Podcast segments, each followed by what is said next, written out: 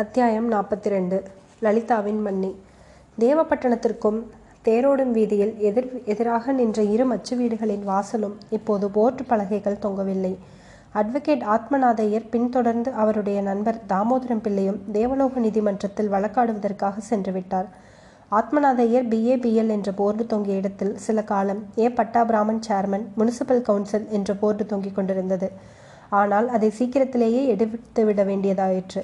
ஏனெனில் பட்டாபிராமனுக்கு போட்டியாக நின்ற கள்ள மார்க்கெட் முதலாளி பட்டாபிராமனுடைய தேர்தல் ஊழல் நடந்ததாகவும் அந்த தேர்தல் செல்லுபடியாகாதென்றும் வழக்கு தொடர்ந்தார். பணத்தின் பலத்தால் கள்ள மார்க்கெட் ஆசாமியின் பக்கம் தீர்ப்பாயிற்று. பட்டாபிராமனுடைய சேர்மன் பதவி போயிற்று. அப்பீல் பண்ணும்படி சிலரும் மறுபடியும் தேர்தலுக்கு நிற்கும்படி சிலரும் பட்டாபிராமனுக்கு உபதேசித்தார்கள்.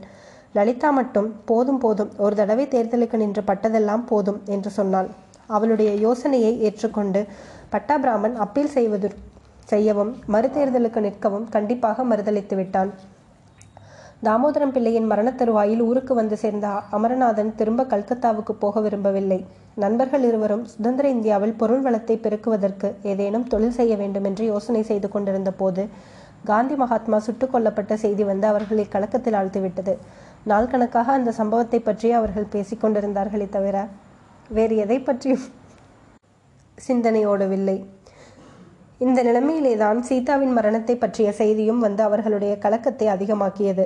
கல்கத்தா சாலையில் மூர்ச்சையடைந்து கிடந்த சீதாவை எடுத்து சென்று உயிரளித்து காப்பாற்றியவளான அமர்நாத் அவளுக்கு முடிவில் நேர்ந்த கதியை அறிந்து பெரிதும் பரிதாபப்பட்டான். பட்டாபிராமனோ சீதா தன் வீட்டில் தங்கியிருந்த போது வாழ்க்கை எவ்வளவு குதூகலமாய் இருந்தது என்பதையும் உணர்ச்சி வசப்பட்டு தான் செய்த சிறு தவறினால் அவளுக்கு நேர்ந்த கஷ்டங்களையும் நினைத்து நினைத்து வருந்தினான். சீதாவிடமிருந்து நல்ல குணங்களையும் துர்க்குணங்களையும் பற்றி அந்த நண்பர்கள் இருவரும் தத்தம் அபிப்பிராயங்களை வெளியிட்டு ஒத்து பார்த்து கொண்டார்கள். ஆனால் அவர்களுடைய தர்ம பத்தினிகளான லலிதாவும் சித்ராவும் சீதாவிடம் எவ்விதமான துர்க்குணத்தும் குணமும் இருந்ததாக ஒப்புக்கொள்ளவில்லை லலிதா எல்லா தவறுகளையும் தன் பேரிலே போட்டுக்கொண்டு பச்சாதாபப்பட்டாள். சீதாவுக்கு நேர்ந்த கஷ்டங்களுக்கெல்லாம் தானே காரணம் என்று சொல்லி சொல்லி கண்ணீர் விட்டாள். சவுந்தரராகவன் தன்னை பார்க்க வந்த இடத்திலேதான் சீதாவை பார்த்து கல்யாணம் செய்து கொண்டான். தான் பட்டிருக்க வேண்டிய கஷ்டங்களை எல்லாம் அவளை கல்யாணம் செய்து கொண்டு சீதா அல்லவா அனுபவித்தாள். அப்படிப்பட்டவள் தன்னுடைய சொந்த மன கஷ்டங்களை வெளியில் காட்டிக்கொள்ளாமல் இங்கே இருந்த சமயம் எவ்வளவு சந்தோஷமாக இருந்தாள். அவள் இருந்தபோது தன் வீடு எவ்வளவு கலகலப்பாக இருந்தது. வாழ்க்கையே ஒரு புது மெருகு பெற்ற ஆனந்த கோலாகலமாக மாறியிருந்ததே. அப்படிப்பட்டவளை அனாவசியமாக சந்தேகித்து வீண் பழி சொல்லி நடுராத்திரியில் வீட்டை விட்டு ஓடும்படி செய்தேனே. அந்த பாவத்திற்காக கடவுள் என்னை என்ன மாதிரி தண்டிப்பாரோ தெரியவில்லையே. இப்படியெல்லாம் ஓயாத புலம்பிய லலிதாவுக்கு அவளுடைய தோழி சித்ரா பலவிதமாக ஆறுதல் சொன்னாள். நீயும் நானும் என்னடி செய்ய கிடக்கிறது? அவரவர்கள் தலை விதிப்படி அல்லவா எதுவும் நடக்கிறது? என்றாள் சித்ரா. அழகா இருக்கிறது நீ சொல்லுகிறது. எல்லாம் தலைவிதி என்றால் பாவ புண்ணியமே கிடையாதா? மகாத்மா இறந்ததும் அவருடைய தலைவிதிதானா அவரை சுட்டு கொன்ற மகாபாவியின் பேரில் குற்றம் ஒன்றுமில்லை என்று கூட சொல்வாயோ? என்றாள் லலிதா. எதற்கும் எதற்கும் உபமானம் செல்கிறாய் லலிதா. காந்தி மகாத்மா இறந்தது அவருடைய தலைவிதி என்றால் அவரை கொன்றவனை தண்டித்தால் அதுவும் அவன் தலைவிதிதானே. நாம் செய்யும் காரியங்களில் பாவ புண்ணியம் பார்த்து சரியான காரியத்தை செய்ய வேண்டும். அப்புறம் நடக்கிறது அவரவர்களின் தலைவிதி போல் நடக்கும் என்றாள் சித்ரா. சில பேர் இந்த உலகத்தில் பாவ புண்ணியம் பார்த்து நல்ல காரியங்களையே செய்து வருகிறார்கள். ஆனாலும் அவர்கள் கஷ்டப்பட்டு கொண்டே இருக்கிறார்கள். வாழ்க்கையெல்லாம் சந்தோஷமே இல்லாமல் கஷ்டப்பட்டு சாகிறார்கள். இது அவர்கள் தலைவிதியா? பகவானுடைய செயலா? உன்னுடைய தத்துவம் எனக்கு ஒன்றுமே புரியவில்லை என்றாள் லலிதா. முதலாவது நீ சொல்லுகிறதே தப்பு. வாழ்க்கையெல்லாம் சந்தோஷமே இல்லாமல் கஷ்டப்பட்டு சாகிறார்கள் என்கிறாய். ஏன் அப்படி சாகிறார்கள்? வெளிப்பார்வைக்கு நமக்கு அப்படி தோன்றலாம். எல் எல்லோருடைய வாழ்க்கையிலும் சந்தோஷமும் துக்கமும் மாறி மாறித்தான் வருகின்றன. இல்லவே இல்லை. சீதாவை பாரேன். வாழ்க்கையெல்லாம் அவள் கஷ்டப்பட்டு கடைசியில் செத்தும் போனாளே. சீசா சந்தோஷமாயில்லை என்பதை அறியாமல் செத்து போனாள் என்று சொல்லுகிறாய். சுத்த தவறு லலிதா. நானும் சீதாவுடன் கொஞ்சம் பழகி இருக்கிறேன் அவள் சந்தோஷப்பட்டதும் அதிகம் துக்கப்பட்டதும் அதிகம். இந்த உலகத்தில் சிலருடைய வாழ்க்கை சந்தோஷமும் இல்லாமல் துக்கமும் இல்லாமல் எப்போதும் சப்பு சவுக்கென்று இருந்து கழிந்து விடுகிறது. அவர்கள்தான் இந்த உலகத்தில் பாக்கியசாலிகள் என்று என்னால் ஒத்துக்கொள்ள முடியாது. வங்காளத்து மகாகவி ரவீந்திரநாத் தாகூர் என்ன சொல்கிறார் தெரியுமா? ஆண்டவனே எனக்கு வேறொரு பாக்கியமும் இந்த உலகத்தில் வேண்டாம். கண்ணீர் பெருக்கி அழும் பாக்கியத்தை கொடு என்று கடவுளை வரம் கேட்கிறார். துக்கமும் சந்தோஷமும் கலந்த வாழ்க்கைதான் உண்மையான வாழ்க்கை. காவியங்கள் இதிகாசங்கள் கதைகள் எல்லாவற்றையும் பார். கதாநாயகர்கள் கதாநாயகிகளில் கஷ்டப்படாதவர்கள் யார்? சீதாவின் வாழ்க்கையும் ஒரு கதையாகத்தான் முடிந்துவிட்டது சித்ரா. உனக்கு தெரியுமோ என்னமோ? சீதாவுக்கு அந்த நாளிலிருந்தே கதை என்றால் ரொம்ப பிரியம். ராஜம்பேட்டை குளத்தங்கரையில் முன்னிலவு எரிக்கும் இரவுகளில் அவளும் நானும் கதை பேசி கழித்த நாட்களை நினைத்தால் எனக்கு பகீர் என்கிறது. எத்தனை எத்தனை கதைகள் சொல்வாள்? லைலா மஜ்னு கதை ரோமியோ ஜூலியட் கதை அனார்கலியின் கதை தமயந்தி நலன் கதை சகுந்தலை துஷ்யந்தன் கதை இப்படி எத்தனையோ சொல்லி கொண்டிருப்பாள். கதை சொல்லும் போதெல்லாம் தானே அந்த கதாநாயகி என்று நினைத்து கொண்டு விடுவாள். பாவம் அவளுக்கா இப்படிப்பட்ட கதி வேண்டும். அவள் எத்தனை எத்தனையோ கனவு கண்டாள். ஒரு கனவும் பழிக்காமல் ஒரு சுகத்தையும் அனுபவிக்காமல் போய்விட்டாளே என்று சொல்லிவிட்டு லலிதா ஓ என்று அழுதாள். சித்ரா அவளை சமாதானப்படுத்த முயன்றாள். நல்ல வார்த்தை சொல்லி பயன்படாமற் போகவே கோபமாகவும் பேசினாள். கடைசியாக சீதாவுக்காக இவ்வளவு வருத்தப்பட்டு கண்ணீர் விடுகிறாயே அவளுடைய தமக்கையை பற்றி கொஞ்சம் அனுதாபம் காட்டக்கூடாதா? செத்துப்போன சீதாவை காட்டிலும் ஒரு கண்ணையும் ஒரு கையையும் இழந்து உயிரோடு இருக்கிறாளே அவளுடைய கதி இன்னும் பரிதாபம் இல்லையா? என்றாள். லலிதாவின் அழுகையும் கண்ணீரும் நின்றன. அதை நினைத்தால் ரொம்ப பரிதாபமாய்த்தான் இருக்கிறது.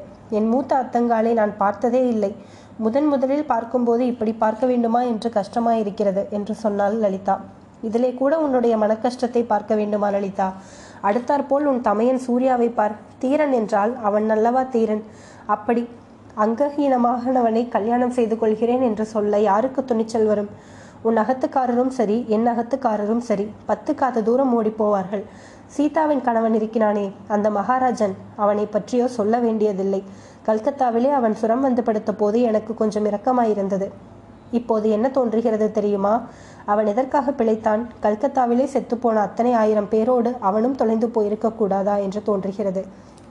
அதெல்லாம் சரிதான் சித்ரா. அவர்கள் எல்லோரும் பொல்லாதவர்களாகவே இருக்கட்டும். சூர்யா இந்த விஷயத்தில் செய்கிற காரியம் சரியா? எனக்கு என்னமோ சரியாக தோன்றவில்லை. அப்படியாவது என் கல்யாணத்தை வேண்டி கிடந்தது. ஒரு கையும் ஒரு கண்ணும் இல்லாதவளை கல்யாணம் செய்து கொள்ளவாவது ஊருக்கெல்லாம் பரிகாசமாய் போய்விடும் என்றாள் லலிதா. அது உனக்கும் ரொம்ப அவமானமாகத்தான் இருக்கும். ஒரு கண்ணும் ஒரு கையும் இல்லாதவளை மன்னி என்று அழைக்க உனக்கு வெட்கமாயிராதா? ஆனால் லலிதா உன்னை அப்படியெல்லாம் சூர்யா அவமானப்படுத்த மாட்டான். இங்கே தாரிணியை அழைத்து கொண்டு வரவே மாட்டான். அப்படி வருவதாயிருந்தால் நீ ராஜம்பேட்டைக்கு புறப்பட்டு போய்விடு. வந்தவர்களை நான் நன்றாக திட்டி அனுப்பிவிடுகிறேன் இந்த வெட்கங்கெட்ட மூலிகள் இங்கே எதற்காக வர வேண்டும் என்று சித்ரா லலிதாவை சமாதானம் செய்யும் பாவத்தில் பேசினாள். அவ்வளவு கொடுமையானவள் அல்ல நான். இருந்தாலும் சூர்யாவுக்கு இப்படியா ஒரு கல்யாணம் என்று நினைத்தால் வருத்தமாயிருக்கிறது. அம்மாவுக்கு இது தெரிந்தால் உயிரையே விட்டு விடுவாள். உயிரை விட்டால் விடட்டுமே. உலகத்தில் எத்தனையோ பேர் செத்து போகிறார்கள். நிமிஷத்திற்கு லட்சம் பேர் சாகிறார்கள். காந்தி மகானே போய்விட்டார். உன் அம்மா இருந்து என்ன ஆக வேண்டும்? சூர்யாவை போன்ற பிள்ளையை பெறுவதற்கு உன் அம்மா தபஸ் செய்திருக்க வேண்டும். அதை அவள் தெரிந்து கொள்ளாவிட்டால் யாருடைய தப்பு? நீயும் அவளோடு சேர்ந்து ஏன் அழ வேண்டும்? நானா இருந்தால் இப்பேற்பட்ட என் தமையனை பெற்றதை எண்ணி இருமாத்து போவேன். என் அண்ணனுக்கு நிகரில்லை என்று ஊரெல்லாம் தம்பட்டம் அடிப்பேன். எங்கே லலிதா? சூர்யாவின் கடிதத்தில் அந்த பகுதியை மட்டும் எனக்கு இன்னொரு தடவை வாசித்து காட்டடி. கீழே கிடந்த கடிதத்தை லலிதா எடுத்து ஒரு தடவை மேலெழுந்த வாரியாக பார்த்தாள். அவளுடைய கண்களில் துளிர்த்த கண்ணீரை புடைத்து கொண்டு கடிதத்தில் பின்வரும் பத்தியை படிக்கத் தொடங்கினாள். அருமை தங்கையே உனக்கும் சீதாவுக்கும் ஒரே பந்தலில் இரட்டை கல்யாணம் நடந்ததே ஞாபகம் இருக்கிறதா? இது என்ன கேள்வி? உன் கல்யாணம் உனக்கு கட்டாயம் ஞாபகம் இருக்கும். கல்யாணத்திற்கு இரண்டு நாளைக்கு முன்னால் நமக்குள்ளே ஒரு விவாதம் நடந்தது. சீதாவும் நீயும் நானும் குளத்தங்கரை பங்களாவில் உட்கார்ந்து பேசிக் கொண்டிருந்த போது கல்யாணத்தின் போது அம்பி மிதிப்பதற்கு முன்னால் அக்னி வளம் வருகையில் மாப்பிள்ளை மணப்பெண்ணின் கையை பிடித்து கொள்ள வேண்டுமே. எந்த கையினால் எந்த கையை பிடித்துக் கொள்வது என்ற கேள்வி ஏற்பட்டது. மாப்பிள்ளையின் வலது கரத்தினால் மணப்பெண்ணின் இடது கரத்தை பிடிப்பதா? அல்லது வலது கரத்தை பிடிப்பதா இருந்தால் இரண்டு பேரும் நடந்து எப்படி பிரதட்சணம் வர முடியும்? என்று வெகு நேரம் தர்க்கம் செய்தோம். தலைக்கு ஒரு அபிப்பிராயம் சொன்னோம். கல்யாணம் நடந்தபோது அந்த விஷயத்தை நான் கவனிக்கவில்லை. அதை பற்றி பிறகு பேசவும் இல்லை. லலிதா அத்தங்கால் தாரிணியை நான் கல்யாணம் செய்து கொள்ளும்போது அந்த கஷ்டமான பிரச்சனை ஏற்படாது. அவளுக்கு இருப்பது ஒரே ஒரு கைதான். அதைத்தான் நான் பிடித்து கொண்டாக வேண்டும். இன்னொரு கை இல்லை என்பது பற்றி எனக்கு வருத்தம் கிடையாது. அதை நினைக்கும் போதெல்லாம் நான் பூரித்து மகிழ்வேன். தாரிணி இழந்துவிட்ட அந்த ஒரு கை இருநூறு ஸ்திரீகளை காப்பாற்றியது என்பதையும் சீதாவின் குழந்தையை காப்பாற்றிய கை அதுதான் என்பதையும் நினைத்து நினைத்து கர்வம் அடைவேன் நான் மிகவும் அதிர்ஷ்டக்காரன். இத்தனை நாள் கல்யாணம் செய்து கொள்ளாமல் நான் காத்து கொண்டிருந்தது வீண் போகவில்லை. இனி என் வாழ்நாளில் என்றென்றைக்கும் ஆனந்தம்தான். லலிதா தாரணியின் அழகை பற்றி முன்பு இரண்டொரு தடவை உனக்கு சொல்லியிருக்கிறேன். ஆனால் முன்னையெல்லாம் அவளுடைய அழகு மனித உலகத்திற்குரிய அழகாயிருந்தது. இப்போதோ தெய்வீக சௌந்தரியம் பெற்று விளங்குகிறாள் என் கண்களுக்கு. வேறு யார் என்ன நினைத்தால் அதை பற்றி எனக்கு என்ன? யார் என்ன வம்பு பேசினால்தான் எனக்கு என்ன? கடிதத்தை பார்க்கும்போது லலிதாவுக்கு தொண்டையை அடைத்தது. சித்ராவுக்கோ கண்ணில் கண்ணீர் வந்துவிட்டது. கொஞ்சம் உணர்ச்சி அடங்கிய பிறகு சித்ரா கூறியதாவது லலிதா உம்முடைய தேசத்து மகான்கள் உலகத்தில் துன்பம் என்பதே இல்லை. துன்பம் என்பது வெறும் மாயைதான் என்று சொல்லியிருக்கிறார்கள். இன்னும் சில மகான்கள் துன்பத்திலே தான் உண்மையான இன்பம் இருக்கிறது என்றும் சொல்லியிருக்கிறார்கள். அதன் பொருள் இத்தனை நாளும் எனக்கு விளங்காமல் இருந்தது. இன்றைக்குத்தான் விளங்குகிறது. பிறருடைய துன்பத்தை துடைப்பதற்காக நாம் கஷ்டப்பட்டோமானால் அதை போன்ற இன்பம் இந்த உலகத்தில் வேறு எதுவுமே இல்லை. மறு உலகத்திலும் கிடையாது. உனக்கு மண்ணியாக வரப்போகிறவள் இந்த ஆனந்தத்திற்கு உரியவளாயிருக்கிறாள் அதை அறிந்த அதிர்ஷ்டசாலி உன் தமையன் சூர்யா அவர்கள் இரண்டு பேரையும் மனம் புரிந்த தம்பதிகளாக பார்க்க வேண்டும் என்று எனக்கு மிக்க அவலாயிருக்கிறது என்றாள். அத்தியாயம் நாற்பத்தி மூன்று பாமா விஜயம். ராஜம்பேட்டை கிராம சாலை முன்போலவே இருபுறமும் மடம் மரம் அடர்ந்து நிழல் படர்ந்து விளங்கியது. தபால் சாவடியும் பதினைந்து வருஷத்திற்கு முன்னால் அளித்த தோற்றத்திற்கு அதிக மாறுபாடில்லாமல் காட்சியளித்தது. ரன்னர் தங்கவேலு முன்னைப்போல் அவ்வளவு அவசரப்படாமல் சாவதானமாக நடந்து தபால் கட்டை எடுத்துக்கொண்டு வந்தான். ஜிங் ஜிங் என்ற சதங்கையின் ஒளி சவுக்க காலத்தில் கேட்டது. ராஜம்பேட்டை அக்ரஹாரம் அன்றிலிருந்து மேனிக்கு அழிவில்லாமல் இருந்தது. உலகமே தலைகீழாய் புரண்டாலும் நம்முடைய கிராமங்களில் அவ்வளவாக மாறுதலை காண முடிவதில்லை. அப்படி மாறுதல் இருந்தால் முன்னே வீடாயிருந்த கட்டிடங்கள் இப்போது குட்டிச்சுவர்களாக மாறியிருக்கலாம். வேறு பிரமாத மாறுதல்களை பார்த்துவிட முடியாது. ராஜம்பேட்டை முன்னை போலவே அவ்வளவு கலகலப்பாய் இல்லை என்பது மட்டும் உண்மை. ஏனெனில் இப்போது அங்கே பட்டாமணியம் கிட்டாவையர் இல்லை. அவர் பார்த்த பரம்பரை கிராம முனிசிப் உத்தியோகத்தை சுண்டு என்கிற சுய சியாமசுந்தர் பார்த்து வந்தான். சினிமா டைரக்டர் ஆகும் ஆசையெல்லாம் அவன் விட்டுவிட்டான். படம் எடுத்தால் சீதாவை கதாநாயகியாக வைத்து எடுக்க வேண்டும். இல்லாவிடில் என்ன பிரயோஜனம் என்பது அவன் கருத்து. கொஞ்ச நாள் முன்பு வரையில் அந்த ஆசை அவனுக்கு சிறிது இருந்தது. சீதா இறந்த செய்தி வந்த பின் அடியோடு போய்விட்டது. பின்னர் நிம்மதியாக கிராம முனிசிப் வேலையை பார்த்து வந்தான். ஊரில் கலகலப்பு குறைந்திருந்ததற்கு இன்னொரு காரணம் என்ன ஓய் சீமாச்சு ஐயர் ஊரில் இல்லாதது. அவர் எப்போது சிறைச்சாலையில் இருந் இரண்டு வருஷம் கடுங்காவல் அனுபவித்துக் கொண்டிருக்கிறார். கள்ள மார்க்கெட் கேஸில் அசல் முதலாளி தப்பித்துக்கொண்டு சீமாச்சு ஐயரை மாட்டி வைத்து விட்டான். அதை பற்றி ஊரில் யாரும் அனுதாபப்படவில்லை. நடுவில் பணம் அதிகமாக வந்தபோது சீமாச்சு வையர் யாரையும் லட்சியம் செய்யாமல் அகம்பாவத்துடன் நடந்து கொண்டார். ஆகவே அவர் சிறைப்பட்ட போது கிராமத்தார் என்ன ஒரு சீமாச்சு உயிரோடு திரும்ப வருவானாம்? என்று கேட்டுக்கொள்வதுடன் திருப்தி அடைந்தார்கள். கிட்டாவையர் வீட்டு கூடத்தில் லலிதா உட்கார்ந்து குழந்தை பட்டுவின் தலையை வாரி பின்னி கொண்டிருந்தாள். சரஸ்வதி அம்மாள் ஊஞ்சல் பலகையில் உட்கார்ந்திருந்தாள். குழந்தை பாலசுப்பிரமணியன் ஏதோ வாரப்பத்திரிகையில் வந்திருந்த காந்தி மகான் கதையை எழுத்துக்கூட்டி இறைந்து படித்துக் கொண்டிருந்தான். தபால் ரன்னர் வரும் ஜிங் ஜிங் சத்தம் கேட்டதும் லலிதாவுக்கு பழைய ஞாபகங்கள் உண்டாகி கண்கள் ஈரமாயின. லலிதா பட்டுவின் வயதில் நீ தபால் கட்டு வரும் சத்தம் கேட்டதும் எழுந்து தபால் ஆஃபீஸ் ஆஃபீஸுக்கு ஓடுவாயே ஞாபகம் இருக்கிறதா என்று சரஸ்வதி அம்மாள் கேட்டாள். ஞாபகம் இல்லாமல் என்ன? நன்றாயிருக்கிறது. இப்போது கூட தபால் ஆஃபீஸுக்கு போய் ஏதாவது கடிதம் வந்திருக்கிறதா என்று பார்த்து விட்டு வர தோன்றுகிறது என்றாள் லலிதா. நீ அப்படி போனாலும் போவாய் உன் நெஞ்சு தைரியம் யாருக்கு வரும்? என்றால் தபால் ஆசிரியர். என்று என்றாள் தாயார். அரை மணி நேரத்திற்கு பிறகு வாசலில் தபால் என்ற சத்தம் கேட்டதும் லலிதா விழுந்தடித்து ஓடினாள். ஒரு கணம் ஒருவேளை தபால்கார பாலகிருஷ்ணராய் இருக்குமோ என்று எண்ணினாள். பார்த்தால் உண்மையிலேயே அந்த பழைய பாலகிருஷ்ணன் தான்.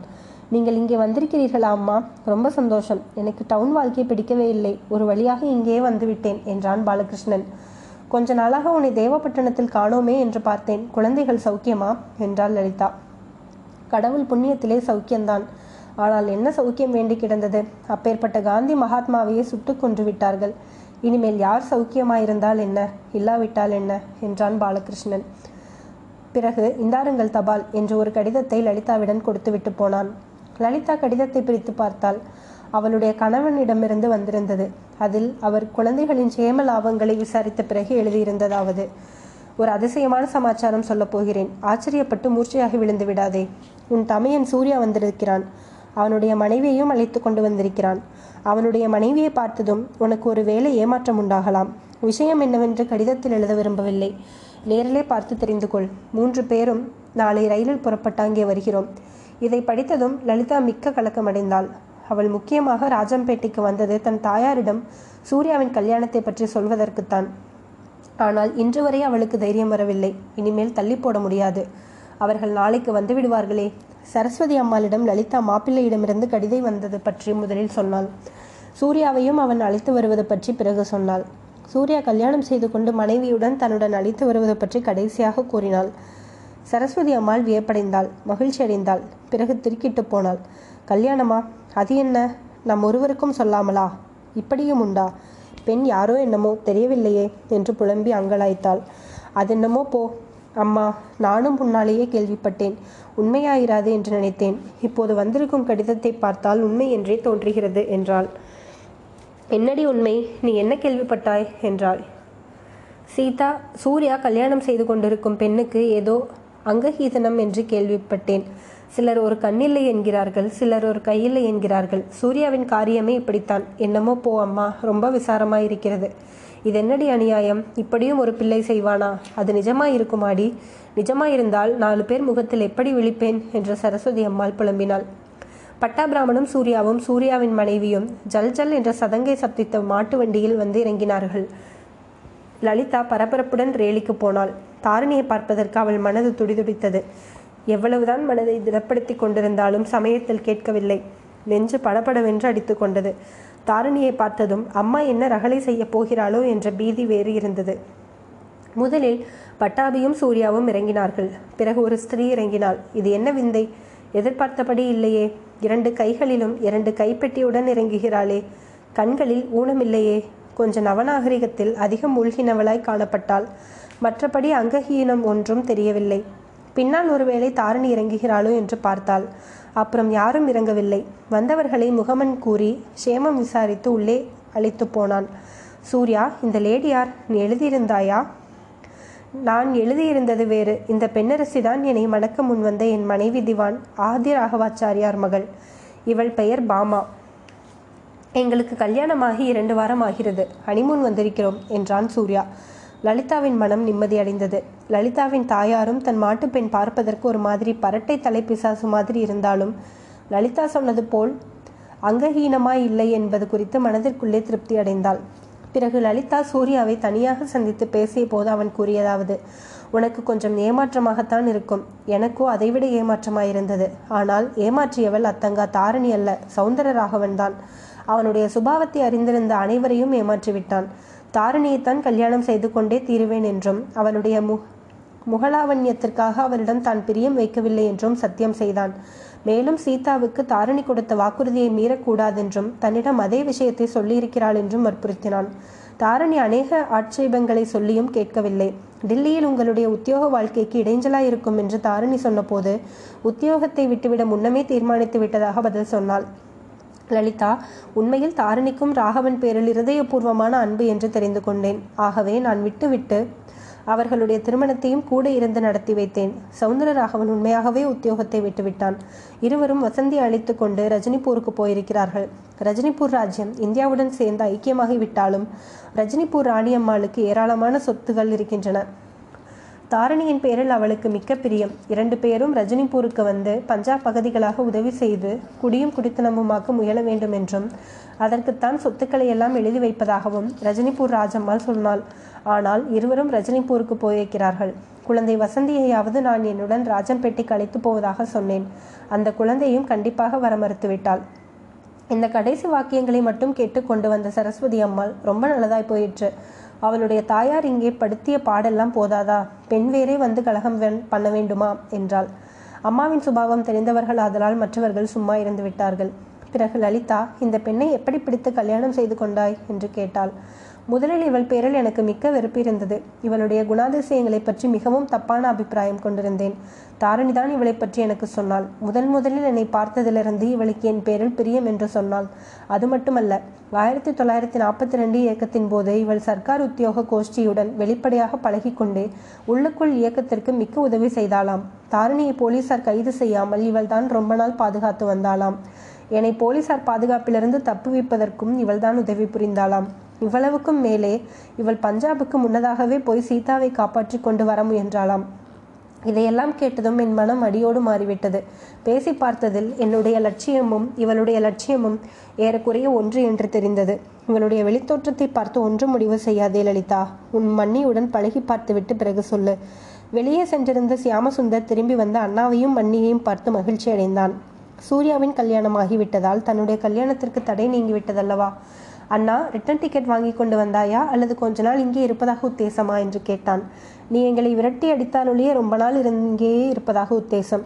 தேசம் சுதந்திரம் அடைந்து விட்டது. காந்தி மகாத்மா இறுதியாக ஆத்ம தியானம் செய்து நாட்டில் அமைதியையும் நிலைநாட்டி விட்டார். இனிமேல் தேசத்தில் செய்ய வேண்டியதையெல்லாம் பொருள் உற்பத்தியும் உணவு உற்பத்தியும் தான். முதலில் நம்முடைய சொந்த கிராமங்களிலிருந்து ஆரம்பிக்க உத்தேசமாயிருக்கிறேன். உழுது பாடுக படுகிறவர்களுக்கு உற்சாகமூட்ட வேண்டும். இப்போது இங்கே எல்லாம் அவ்வளவு கிசான் தொந்தரவு இல்லை. கிளர்ச்சிக்கு தலைமை வகித்தவன் கிசான் சங்கத்தின் பணம் ஐயாயிரம் ஐயாயிரத்தை சூறையிட்டு கொண்டு போய்விட்டான். அதிலிருந்து இயக்கம் படுத்துவிட்டது. இனிமேல் நீ ஆரம்பித்தால் தான் உண்டு. கிசான் இயக்கம் இல்லை என்று திருப்திப்படுவதில் பயனில்லை சுண்டு. உழவர்கள் மன திருப்தியும் உற்சாகமும் அடைய வேண்டும். தாங்கள் உற்பத்தி செய்வதில் தங்களுக்கு நியாயமான பங்கு கிடைக்கிறது என்று அவர்கள் உணர வேண்டும். இல்லாவிட்டால் என்றைக்காயிருந்தாலும் கலகமும் குழப்பமும் தான். உணவு உற்பத்தியும் தடைப்படும் ஆகையால் முதலில் உழைப்பாளிகளை சரிக்கட்டி கொள்ள பார்க்கிறேன். பிறகு விவசாயத்தில் நவீன முறைகளை கையாண்டு காட்டப் போகிறேன். என்னுடைய மனைவி பாமாவும் எனக்கு உதவி செய்வதாக சொல்லுகிறாள். நீ என்ன சொல்லுகிறாய் சுண்டு? சொல்லுவதென்ன அண்ணா? நம்முடைய நிலம் முழுவதையும் பிரித்து உழவர்களுக்கு கொடுத்து விட்டாலும் எனக்கு சம்மதம்தான். நீ ஊர் ஊராக அலையாமல் இந்த ஊரிலேயே இருந்தால் போதும். நான் எங்கேயாவது போய் ஏதாவது தொழில் செய்து பிழைத்துக் கொள்வேன் என்றான் சுண்டு.